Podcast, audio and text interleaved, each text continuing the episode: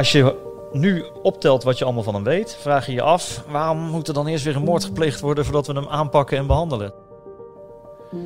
Op klaarlichte dag werd ze op 18 december vorig jaar op haar school neergeschoten door haar ex-vriend. De 16-jarige Humaira overleefde de schietpartij niet. Ze werd al meer dan een jaar gestalkt door Beker E. En de inhoudelijke behandeling van de zaak tegen de dader begint nu.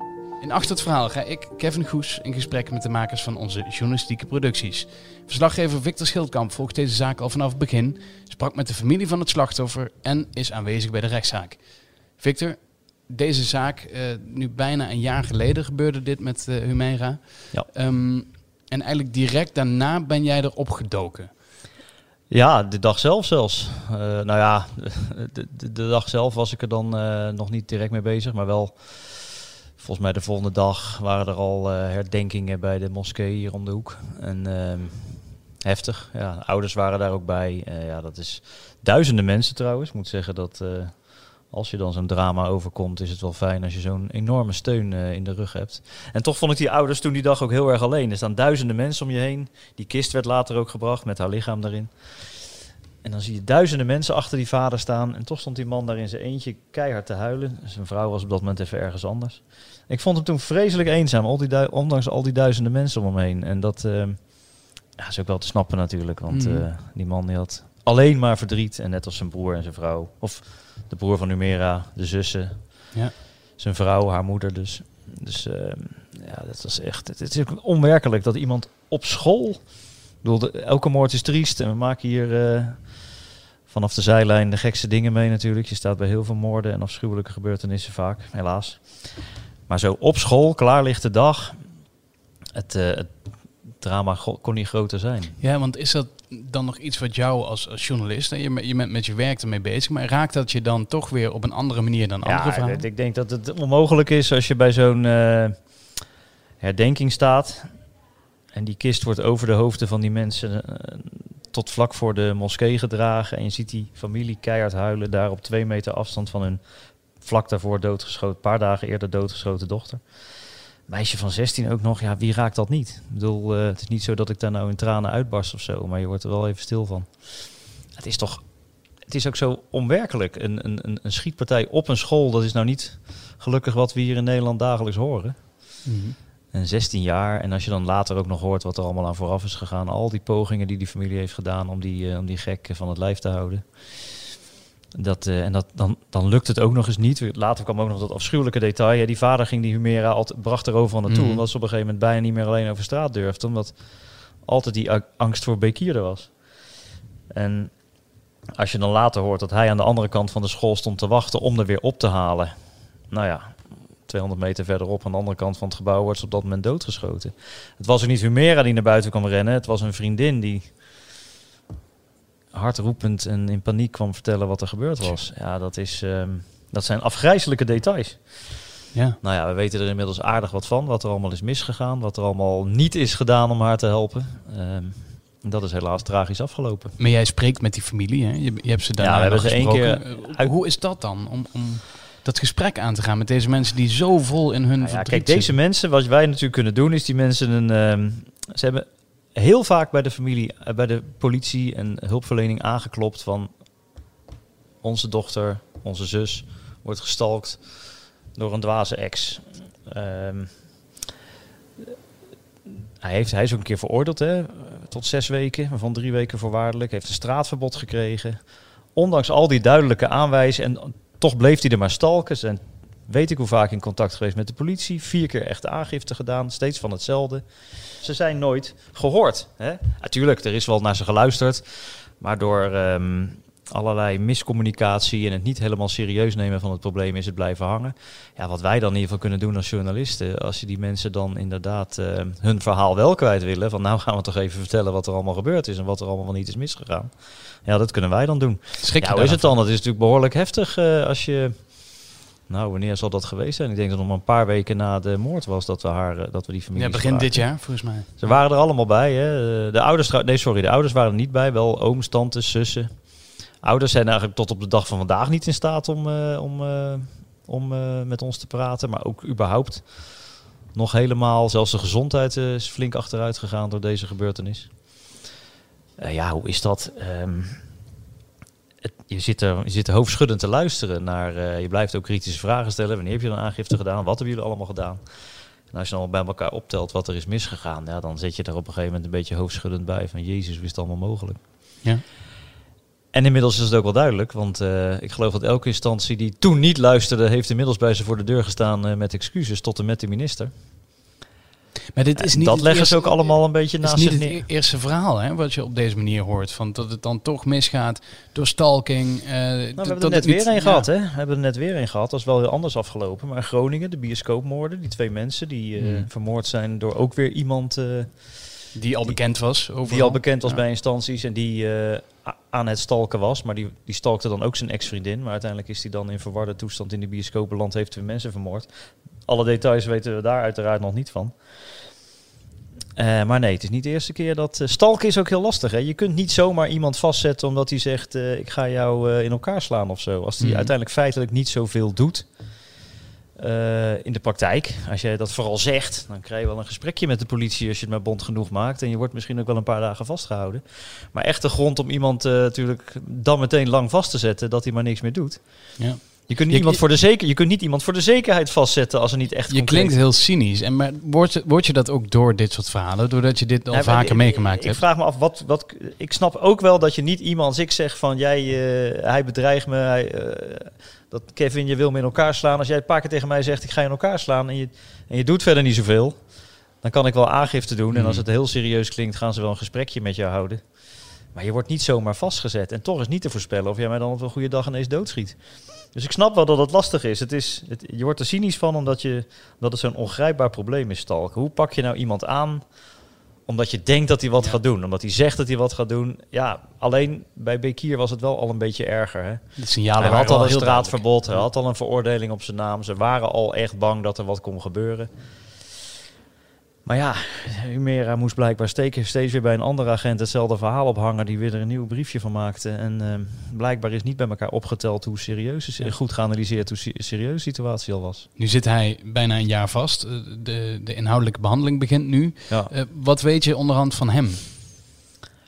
Eh, van hem weten we in ieder geval dat hij verminderd toerekeningsvatbaar is verklaard door de, door de deskundige. Hij is helemaal onderzocht. Hij is een, eh, ja, wat kan ik zeggen, een narcistische persoon. Eigenlijk gewoon een klootzak als je het, als je het eh, van afstandje beschouwt. Maar laat ik het proberen een beetje professioneel te omschrijven. Hij is narcistisch, hij geeft altijd anderen de schuld. Hij is agressief, hij is verstandelijk beperkt. Nou ja, tel dat bij elkaar op. Hij is iemand die, die, die dus ook echt niet inziet dat ja, hij snapt het waarschijnlijk wel dat hij iets fout heeft gedaan, maar hij geeft nog steeds haar de schuld. Ja. Hij zegt, zij heeft mij het uitgemaakt, nou, maar ze heeft me daarna gepest. Maar ja, zij ze was heeft me 15 en hij was 30. Eh, ja, ze heeft me vernederd. Ze heeft met een andere ex van hem, geloof ik, zegt hij, ehm, heeft ze mij eigenlijk belachelijk gemaakt. En ik wilde ook niet, ik wilde alleen mijn spullen maar van daar terug. Dat is waarom ik steeds achter de aan zat. Het is natuurlijk vrij eh, waanzinnig eh, dat iemand die eh, dit op zijn geweten heeft, nog steeds het slachtoffer de schuld geeft. Ja. Is dus ook verminderd toerekeningsvatbaar. Betekent dus dat hij in ieder geval voor een deel van dit hele gebeuren verantwoordelijk wordt gehouden. En het Ja. andere deel wordt dan misschien weggeschreven als straks als kon hij niet overzien of Waanzin. ja, ja, maar ehm, dit zal wel een combinatie worden van cel en TBS dus. Ja. En of het Maar- dan 10 jaar wordt en TBS of 14 jaar of 8 jaar, ik weet het niet. Maar Waar wij ervoor voor kiezen als journalist is om dus ook dat verhaal op te schrijven van zo'n BKE. Hè? Ja. Minder toerekeningsvatbaar. Ook zijn verhaal, wat, wat zijn achtergronden zijn. Eh, twijfel je daar niet soms over? Want het gaat om zo'n zielig verhaal van zo'n Humeira. Moet je zo iemand dan wel een podium bieden? nou, we hebben Beek hier niet geïnterviewd. Hè? Nee, We oké, hebben ook maar- zijn, eh, we zijn- hebben ook zijn ehm, familie niet gesproken. Dit Dat is lastig hoor, want je wil natuurlijk alles weten over zo'n zaak. En je wil ook alle kanten laten Ja. zien. Maar het, het gevoel Maar we speelt weten wel wat van hem af natuurlijk. En eh, we weten ook bijvoorbeeld dat hij in de gevangenis nou, overgeplaatst is naar een andere gevangenis omdat hij binnen de gevangenis bedreigd werd. Dat is waarschijnlijk ook niet omdat hij de meest verstandige taal uitslaat. Het is een. ehm, eh, ik twijfel er niet aan om, om ook zijn kant van het verhaal op te schrijven, voor zover ik dat kan achterhalen. Maar als ik te weten kan komen wat er in de psychologische rapporten staat, ja, dan zegt dat. Je wilt toch ook. Iedereen wil toch ook weten waarom, voor zover dat al te snappen Ja. is. Maar je wilt toch weten waarom ja, als dan blijkt dat je met een gedeeltelijk um, verminderd toerekeningsvatbare, narcistische, agressieve, onzekere... Maar dat maakt het verhaal nog zoveel schrijnender natuurlijk. Ja, ja, nou ja, dan kom je weer terug. Nou ja, je komt eigenlijk weer terug bij, de, bij het idee van waarom is die vent niet eerder uh, aangepakt of geholpen, liefst allebei, wat er nu gaat gebeuren. Ze gaan hem nu aanpakken, namelijk lang in de cel zetten mm en daarna behandelen waarschijnlijk, om te zorgen dat hij het nooit meer doet, mocht hij ooit nog vrijkomen. TBS kan ook oneindig lang duren. Mm Dit is trouwens ook niet zo'n gek idee trouwens, om iemand na bijvoorbeeld tien jaar cel eerst nog even te behandelen, om te zeker te weten dat hij echt niet meer doet. Maar ja, als je nu optelt wat je allemaal van hem weet, vraag je je af, waarom moet er dan eerst weer een moord gepleegd worden voordat we hem aanpakken en behandelen? Het was toch beter geweest als we deze kerel al eerder hadden aangepakt of behandeld of allebei. Ja, want dit, zal, niet, niet zeggen dit dat... zal niet nieuw zijn, toch? Dat hij deze trekken vertoont, dat hij zo is. Of zal het pas nu naar boven zijn nee. Hij heeft, uh, hij heeft uh, ik ken niet zijn strafblad uit mijn hoofd, maar het was al ver voor deze moord wel duidelijk dat deze man agressief is. En ook te ver kan gaan. Hij heeft haar mishandeld in het verleden al. Daar is hij dus ook voor veroordeeld. Um, na die veroordeling, die veroordeling was deels voorwaardelijk. Daarna heeft hij, als ik het me goed herinner, uh, weer iets gedaan. En moest hij die, dat voorwaardelijke deel van zijn straf, moest hij dus ook nog in de gevangenis gaan uitzitten. Daar is hij weer tegen in beroep gegaan. Daardoor liep hij nog vrij rond. Ja, het is niet zo moeilijk om samen te vatten om te zeggen van hij had eigenlijk vast moeten zitten. Maar um, dat was ook maar voor een paar weken geweest. Hè? Ik bedoel, uh, stel dat hij, de dat, hij twee, dat hij die zes weken in de cel heeft zou hebben gezeten. Het was eigenlijk een tikkende tijdbom. Ja, en de vraag is, wat kan je daaraan doen? Uh, je moet in ieder geval tijdig onderkennen. En niet alles in de wereld is te voorkomen. Hè? Rampen zullen helaas altijd blijven gebeuren en moorden ook. Maar in dit geval was het niet zomaar stalking. Het was stalken van iemand die ook echt bewezen heeft gevaarlijk te kunnen zijn. Ja, dan wat de ideale oplossing daarvoor is, weet ik natuurlijk ook niet uit mijn hoofd. Maar er veel korter bovenop zitten dan nu is gebeurd. In ieder geval zorgen dat, um, dat hij niemand had kunnen vermoorden, was natuurlijk beter geweest. Ja. Nu komt het was natuurlijk al gek dat Humera eigenlijk niet over straat meer kon zonder uh, andere familieleden erbij. Ik bedoel, dan, alleen dan al moet je concluderen, je okay, eigenlijk er al is iemand bang, er is blijkbaar iets aan de hand, er moet wat aan gebeuren. Maar goed... Uh, nu begint die zaak, ja. uh, de inhoudelijke behandeling. Daar komt zeer waarschijnlijk ook een filmpje naar voren. wat gemaakt is, op die, dag. Zie, je dat tegenop? Uh, nee, ik zie niet zozeer op tegen het filmpje. Ik zit er ook niet op te wachten trouwens. Ik, uh, maar bekijk het maar even professioneel. Ik wil ook wel weten wat er nou precies gebeurd is. Kijk, het, er is gefilmd. Hij is doodgeschoten in het fietsenhok. Daar hingen camera's van de school. Daar staat dus gewoon klip en klaar op. Wat, ja, je ziet haar gewoon doodgeschoten worden. Vreselijk. Ik heb het zelf niet gezien. De advocaten wel al. Nou, het is wat het is. Zo uh, ellendig als ik het vertel. Als je ziet haar doodgeschoten worden, zo is het ook. Het is van belang, omdat hij zegt dat hij er niet wilde vermoorden. Dat hij om een andere reden op die school was. En dat hij in een opwelling heeft geschoten. Mhm. Toen zij wegrende. Uh, justitie gaat hem proberen voor moord uh, op te sluiten. Dus dan moet het met voorbedachte raden zijn gebeurd. Nou ja, als je uit die beelden kan zien dat hij toch echt duidelijk op weg was om haar te verneer te schieten dan kun je daar moord mee bewijzen. En dat ehm, kan dus zijn dat ze dat in de openbare zitting gaan laten zien. Dus ook iedereen die op dat moment in de zaal zit, kan mm het ook zien. Rechtszaken zijn openbaar, zo hoort het ook. Het is wel zo dat ze dan even de, zaal, de, de, zaak stilleggen en in ieder geval de familie de kans geven om weg te gaan. Ik kan me... Het, hoeft niet, uh, het is niet ingewikkeld om uit te leggen dat die het misschien niet willen zien. Want zijn dat, zijn dat dingen die je vaker tegenkomt in een uh, rechtszaak? Dat dit soort uh, bewijsstukken aangeleverd ja, worden? Ja, nou, ik weet niet of je de zaak van de oberschoppers nog kan herinneren. Die figuren die in Praag een ober helemaal in elkaar hebben geslagen. Daar was je bij, in, dat, was in, dat was in Praag, ja, de rechtszaak. Maar daar waren ook beelden van gezien. Om nog eens heel goed te laten zien wie nou eigenlijk wat doet op welk moment. Dat filmpje trouwens heeft ook online De halve wereld inmiddels gezien. Want die heeft, maar de uitgebreide versie van, die we kregen toen de rechtbank te zien. Daar zie je nog meer op. Um, maakte het er niet leuker op. Uh, maar beelden in de rechtbank is niet nieuw, nee. nee. Maar ik moet zeggen, um, daadwerkelijk uh, doodschieten van iemand, dat zie ik uh, niet vaak. Nee. Gelukkig deze zaak heeft jou best wel geraakt, merk ik wel. Gewoon door, door dat jaar heen veel mee bezig geweest. Veel met, uh, ja, met familie en met bekenden gesproken. Is dat lastig om, om dat dan uh, om je werk en je privé daarin te scheiden? Want dat je het niet meeneemt naar huis?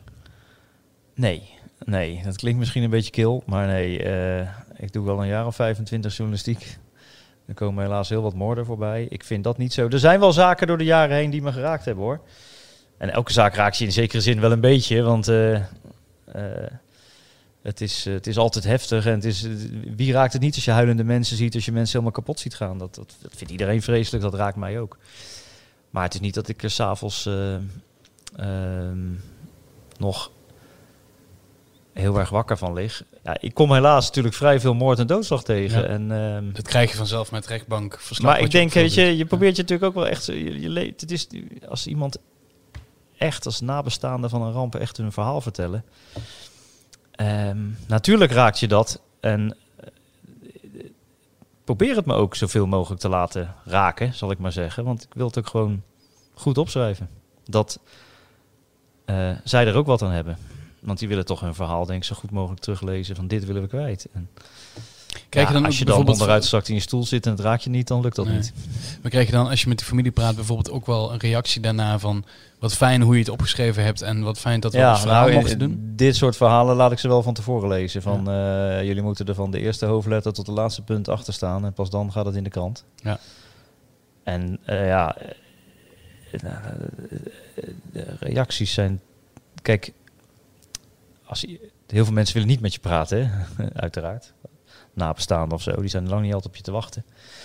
En we worden als journalisten ook wel eens, uh, nou ja, een beetje uitgescholden of wat dan ook door uh, buitenstaanders. Van uh, laat die mensen toch met rust, bla bla bla. Maar die mensen die het roepen, die vergeten dat er ook een heleboel mensen zijn die wel een keer hun verhaal kwijt willen. En de familie van Humera die heeft, heeft heel vaak om, geprobeerd bij de instanties om aandacht te vragen voor het probleem van hun toen nog levende dochter.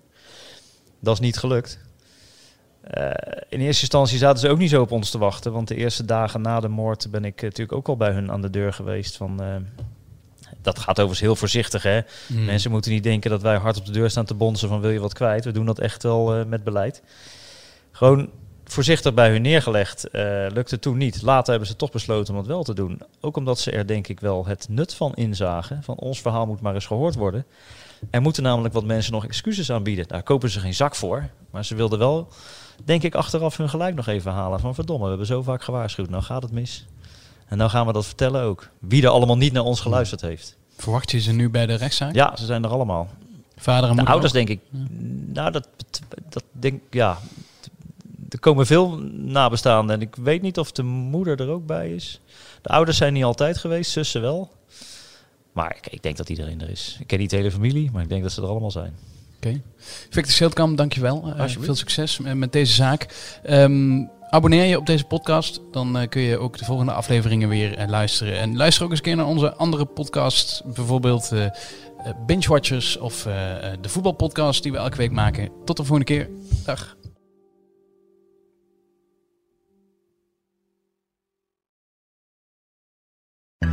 Wereldnieuws gaat ons allemaal aan.